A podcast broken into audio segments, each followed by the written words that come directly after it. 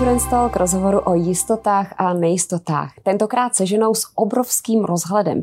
Celý svůj profesní život zasvětila fungování ochrany práv, je uznávanou odbornicí v oblasti civilního procesu a alternativního řešení sporů. A právě tomu se věnuje i jako historicky první šéfka kanceláře ombudsmana České kanceláře, České asociace pojišťoven, profesorka Alena Macková. Vítejte. Děkuji za pozvání. Jak se právnička, profesorka, vědkyně stane ombudsmankou? Ta cesta je klikatá, trochu trnitá, ale s dobrým koncem. Bylo pro mě velkou ctí a především odbornou satisfakcí to, že mi Česká asociace pojišťoven dala důvěru a touto funkcí mne pověřila. Eh, já se snažím celou svou profesní kariéru eh, o prosazení právě těch alternativ k soudnímu řízení. Když si představíme alternativu k soudnímu řízení, v čem je rozdíl? Jak se to od soudu liší? Je to asi bych mohla říci, co všechno představuje ty formy mimosoudního řešení sporu. Je to mediace, která je u nás zákonem upravena už 9 let. Jsou to různé formy negociace, smírčího eh, řízení, rozhodčího řízení a podobné. A právě tomu se věnujete jako ombudsmanka České eh, asociace pojišťoven už zhruba dva a půl roku, ano. už velmi dlouhou dobu. Jaká je tady vaše hlavní role? Tak, role má a mých kolegů je najít východisko z konfliktu mezi stranami. Oni mají samozřejmě možnost ten konflikt řešit u soudu, ale všichni dobře víme, že soudní řízení je poměrně náročná procedura odborně, ale i emočně. Já nechci mluvit v nějakých eh, kliše, že řízení trvá dlouho, to už eh, naštěstí tento trend se obrací eh, k lepšímu. Já jsem si myslela, že řeknete, to už jsme všichni zvyklí.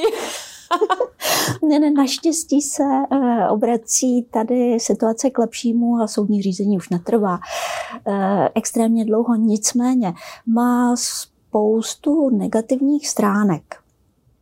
Mohu zmínit ty emoční náklady, je to nesmírné vypětí. A především jde o vyhrocený souboj. Každá ze stran chce zvítězit, mimo jiné i proto, že ten, kdo prohraje, nese náklady řízení. A to je pochopitelně velké riziko. Takže naší roli je eh, v tom konfliktu eh, najít východisko jinou cestou. A je to vhodné právě ve vztazích, jako je pojištění. To jsou přece vztahy dlouhodobé. Pojišťovna je náš partner pro ty nejtíživější životní situace. Očekáváme, že nás eh, nenechá na holičkách, když se nám při hodí něco špatného. A tady je zapotřebí ten uzlík, který nastal v průběhu toho dlouhodobého vztahu, nějak rozmotat a e, najít cestu, která třeba nebude pro obě strany vítězná, ale umožní jim obnovit důvěru a v tom vztahu pokračovat. Vlastně tam nejde o to, aby byl jeden vítěz a jeden poražený, ale aby byli oba svým způsobem vítězové nebo prostě ano. co nejspokojenější, jestli to dobře chápu. Dá se to říci i takto. My samozřejmě nemůžeme všem klientům eh, na pomoci v absolutní míře, protože máme řadu případů, kde opravdu zjistíme ze všech podkladů, které dostaneme, že událost, která se mu přehodila, je bohužel v takzvaných výlukách. To znamená, že se pro to riziko nepojistil.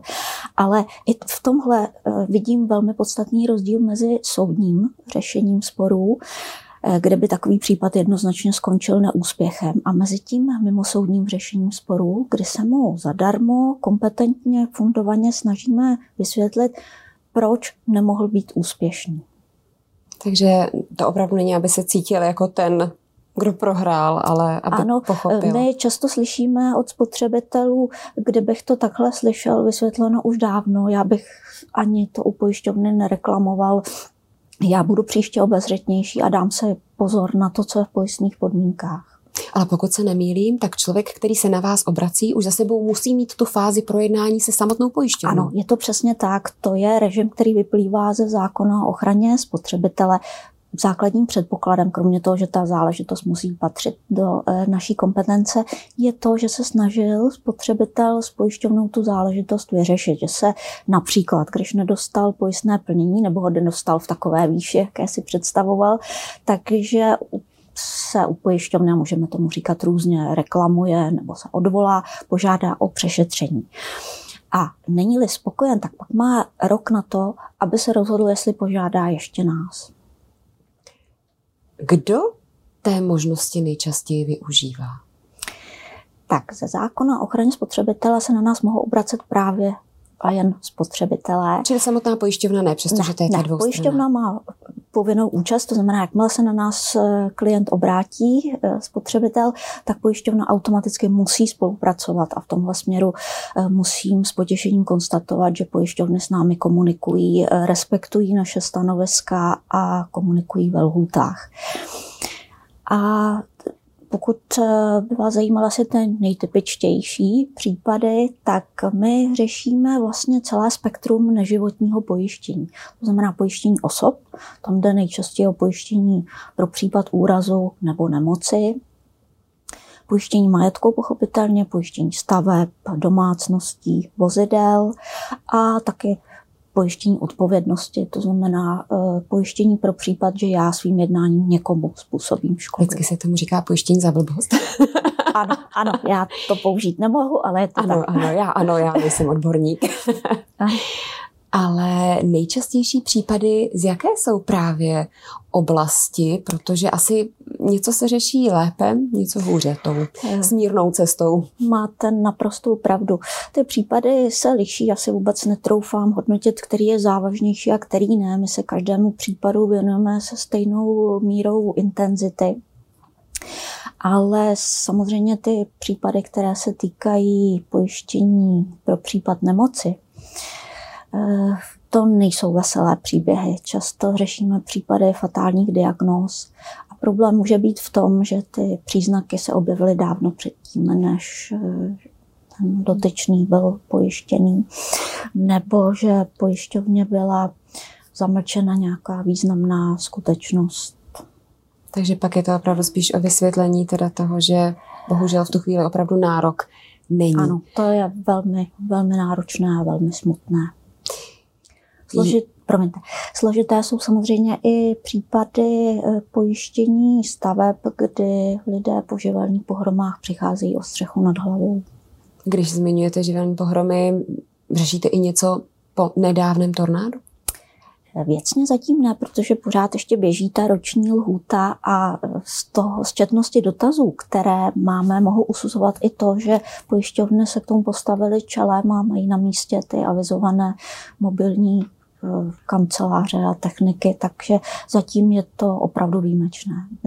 Ten, kdo se na nás obrátil, tak dostal veškerou informaci o tom, na koho se obrátit, eh, jaké má možnosti úvěrové. Podobně u nás pracují tři kvalifikovaní právníci spolu se mnou a vedle toho tam máme, na co jsem velmi pyšná, eh, stážisty, studenty vysokých ročníků eh, právnické fakulty a my se takhle snažíme je vybavit těmi potřebnými dovednostmi pro jejich budoucí praxi, aby z nich, podobně jako u mediků, aby měli tu klinickou zkušenost s konkrétními případy a byly výbornými praktiky.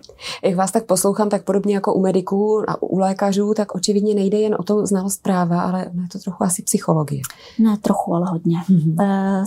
Ty rozhovory, které vedeme s našimi klienty, jsou eh, velmi těžké. Věřím, že zvlášť v těch případech, které jste zmiňovala, co se týče například eh, zdraví, kolik případů tak průměrně řešíte, možná kolik z toho se podaří vyřešit, protože eh, nás je důležité taky říct, že ne vše skončí eh, tou dohodou. Bohužel. Tak my existujeme, jak jste zmiňovala, více jak dva a půl roku a zaznamenali jsme velmi zajímavý efekt nárůstu agendy, který mě osobně velmi těší, protože z toho neskromně dovozuji, že mají v nás důvěru. V tom prvním roce se nás obrátilo zhruba 400 spotřebitelů, v druhém roce už to bylo 800. Měli jsme nárůst více jak 100%, a letošní čísla ukazují, že ten nárůst pokračuje. Z toho se nám podaří uzavřít eh, dohodu zhruba ve 40% případů. Ale znova opakuji, já považuji za úspěch i to, že vysvětlíme eh, spotřebiteli, proč nemohl být úspěšný. A e, ten úspěch vidím v tom, že on nepodstupuje zbytečné soudní řízení s předem jasným výsledkem.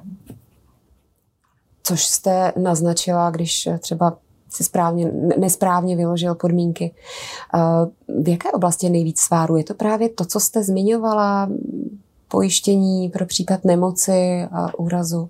To, e, tak z těch čísel, která máme k dispozici, vyplývá v prvním roce to bylo překvapivě více eh, případů se týkalo pojištění majetku a v druhém roce existence jsme měli více případů úrazu a nemoci. Takže se to střídá. Ano, je to proměnlivé v čase a eh, pokud jde o příčinu toho sporu, tak ne, není to nutně jenom spor o pojistné plnění. Třeba o to, že nebylo poskytnuto nebo že nebylo poskytnuto ve výši, v jaké si spotřebitel představuje. Ale e, obrací se na nás spotřebitele i se záležitostmi typu existence pojistné smlouvy. I v případech, e, kdy se domnívají, že pojišťovna vymáhá nedůvodně pojistné, ačkoliv oni si myslí, že pojistná smlouva už dávno zanikla a podobně. Já vím, že jste pod slibem mlčenlivosti, že nám žádný konkrétní příklad ne, nedáte, ale přeci jen, abychom si dovedli představit, eh, jaké případy řešíte, nějaký modelový. Měla byste pro nás? Zkusím. Eh, představme si situaci, opravdu zdůrazňuji, že my jsme vázáni mlčenlivostí a je to základ důvěry vztahu se spotřebitelem. On by nám nikdy neřekl všechno, kdyby věděl, že ty informace od nás půjdou dál, takže se omlouvám, ale tohle musíme všichni respektovat. Eh, tam, kde eh, mohu naznačit typově, tak představme si třeba živelní pohromu, že někomu poškodí dům vítr. Ale on má sjednáno jako pojistné riziko, riziko vychřice. A ten vítr, který mu způsobil tu újmu, nemá intenzitu vychřice. A nebo představme případ, že se pojišťovna se spotřebitelem nemůže shodnout na tom, co bylo vlastně příčinou. Spotřebitel to nějak popsal, vznik té škodné události, ale pojišťovna například tvrdí, že se to nemohlo stát tím způsobem, který e, spotřebitel popsal.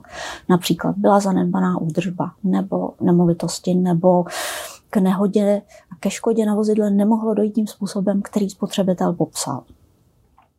Jenže vždy to nemusí to být eh, záměrem, ale prostě jenom nepřesným popisem a vaším úkolem pak je dojít k tomu Ano, správnému. usnadnit tu komunikaci, vyjasnit. Někde jde opravdu jenom chybu v komunikaci, že spotřebitel nepředložil něco, co má dlouho k dispozici, ale nevěděl, že to je důležité. Pak to pomůže vyřešit A celý. pak to pomůže a společně se radujeme z každého takového úspěchu. To je naše velká satisfakce a velká radost. Jak se za tu dobu, kdy jste ombudsmankou, změnil, vyvinul vztah spotřebitel pojišťovna? Eh, tak eh, je z toho, co vidíme v naší kanceláři, je evidentní, že obrovsky roste nabídka těch možností, těch všech produktů a to je samozřejmě pro spotřebitele velmi náročné. A poznatek, kdybych to měla schrnout do nějaké jednoduché teze, tak bych asi zdůraznila, že eh, spotřebitel si tohoto typu vztahu, který je extrémně náročný smluvně, ta smluvní dokumentace je obsáhlá, jsou to rozsáhlé texty různých eh, všeobecných podmínek a doplňujících podmínek a podobně, že na tyhle ty záležitosti si prostě musíme najít čas pořádně nastudovat. Když něčemu nerozumíme, tak se třeba opakovaně zeptat, nechat si to vysvětlit.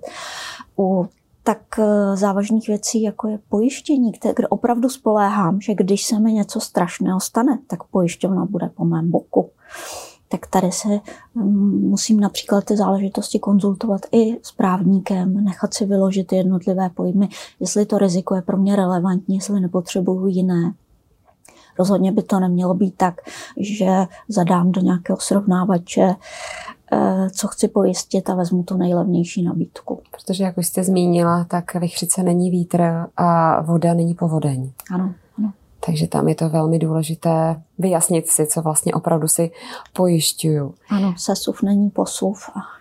A tak, což je pro eh, právního lajka velmi složité velmi slovíčka. Náročné, ano, hmm. velmi náročné. A není úplně nezbytné a není to radostné získat tu zkušenost bolestně, až když se mi něco přihodí. Tady by měl být člověk velmi předvídavý a e, pojistné smlouvy rozebrat s někým, kdo to rozumí, kdo tomu rozumí. A přeci jen e, jsou dnes jednodušší, pochopitelnější ty smluvní podmínky podmínky smlouvy s pojišťovnou, než to bývalo, protože právě to bývaly často výtky. Ano, já bych řekla, že ano, že ta kultura uh, smluvní se obecně zvyšuje a je to dáno i faktorem, že pojišťovnictví je pochopitelně hodně regulováno, oblast spotřebitelského práva je velmi regulována ve prospěch spotřebitele. Spotřebitel je považován občanským zákonníkem a i tou veřejnoprávní, eh, veřejnoprávní regulací za slabší stranu proto je chráněn pro případ nejrůznějších nesrozumitelných, klamavých, matoucích klauzulí. Tak eh, naše zkušenost ukazuje, že se to významně vylepšuje. Nutno ale říct, že z toho všeho, co jste vyjmenovala, co se může s vámi řešit, nebo přes vás, vaším prostřednictvím řešit, tak eh, třeba povinné ručení mm, ne. Proč? Uh, jestli myslíte odpovědnost za škodu způsobenou provozem vozidla. Ano. Uh, ano, pokud se nás obrátí smluvní strana smluvní strana toho vztahu s pojišťovnou, to znamená nikoli v poškození. Ty záležitosti běžně řešíme, záležitosti pojištění. Mm-hmm. Takže nesmí to být ten třetí, ten, ano, ten je poškozený. Ten ano. poškozený. Ano, to je, není dáno naší libovůlí, ale to vyplývá ze zákona o ochraně spotřebitele. A další výjimkou je životní pojištění. Ano, ano. Proč? E, tak v oblasti životního pojištění u nás působí eh, finanční arbitr jako specializovaná instituce. My to respektujeme, naše eh, oprávnění bylo vymezeno pro oblast neživotního pojištění. Já jsem za to osobně nesmírně ráda, jak už jsem naznačila, jsem dlouhodobým zastáncem těch alternativ k soudnímu řízení. A když se podíváte po všech kontinentech, když to vezmeme geograficky od Nového Zélandu přes Austrálii, přes Indii, eh, na Slovensku dlouho, v Německu, tak my jsme byli taková oáza, kde specializovaná instituce pro neživotní pojištění, která by poskytovala mimo soudní řešení sporů, neexistovala. A teď ji zastupujete vy. Jak se daří uh, zvyšovat využívání mimosoudního řešení sporu? A teď myslím nejen v pojištění, v pojišťovnictví, ale všeobecně. Tak jak jsem říkala, já doufám, že příští rok pořádně oslavíme to, že máme deset let zákon o, o mediaci. A já si myslím, že to je z části neznalostí, že všeobecně v, rozhovorech, v rozhovorech eh, vyplývá, že o těchto možnostech není eh, úroveň informovanosti zrovna vysoká.